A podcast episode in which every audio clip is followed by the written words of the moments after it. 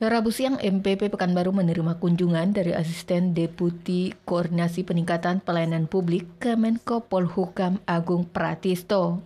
Rombongan asisten deputi tersebut langsung disambut oleh Wakil Wali Kota Pekanbaru Ea Cahyadi, didampingi Sekretaris DPM PTSP Kota Pekanbaru F. Rudi Misdian. Kepada wartawan, Ayah menjelaskan rombongan dari Asisten Deputi Koordinasi Peningkatan Pelayanan Publik ke Menko Polhukam ingin melihat secara langsung pelayanan yang diberikan oleh pemerintah kepada masyarakat dalam bidang pelayanan.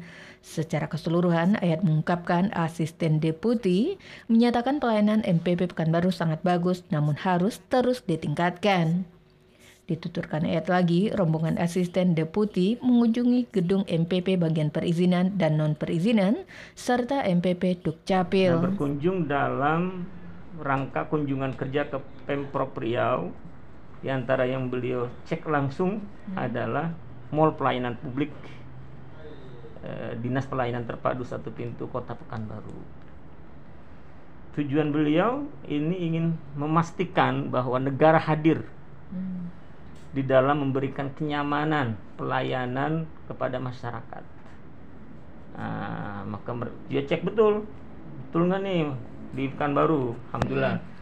Jadi beliau mengapresiasi ya kenyamanan kita, pelayanan kita, kemudian juga eh, kecepatan ya diapresiasi. Di tempat terpisah, Asisten Deputi Koordinasi Agung Pratisto menyatakan sangat mengapresiasi keberadaan MPP Pekanbaru yang hadir untuk meningkatkan kualitas pelayanan publik bagi masyarakat.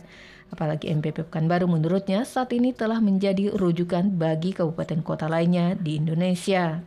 Desi Suryani, Tim Liputan Barabas, melaporkan.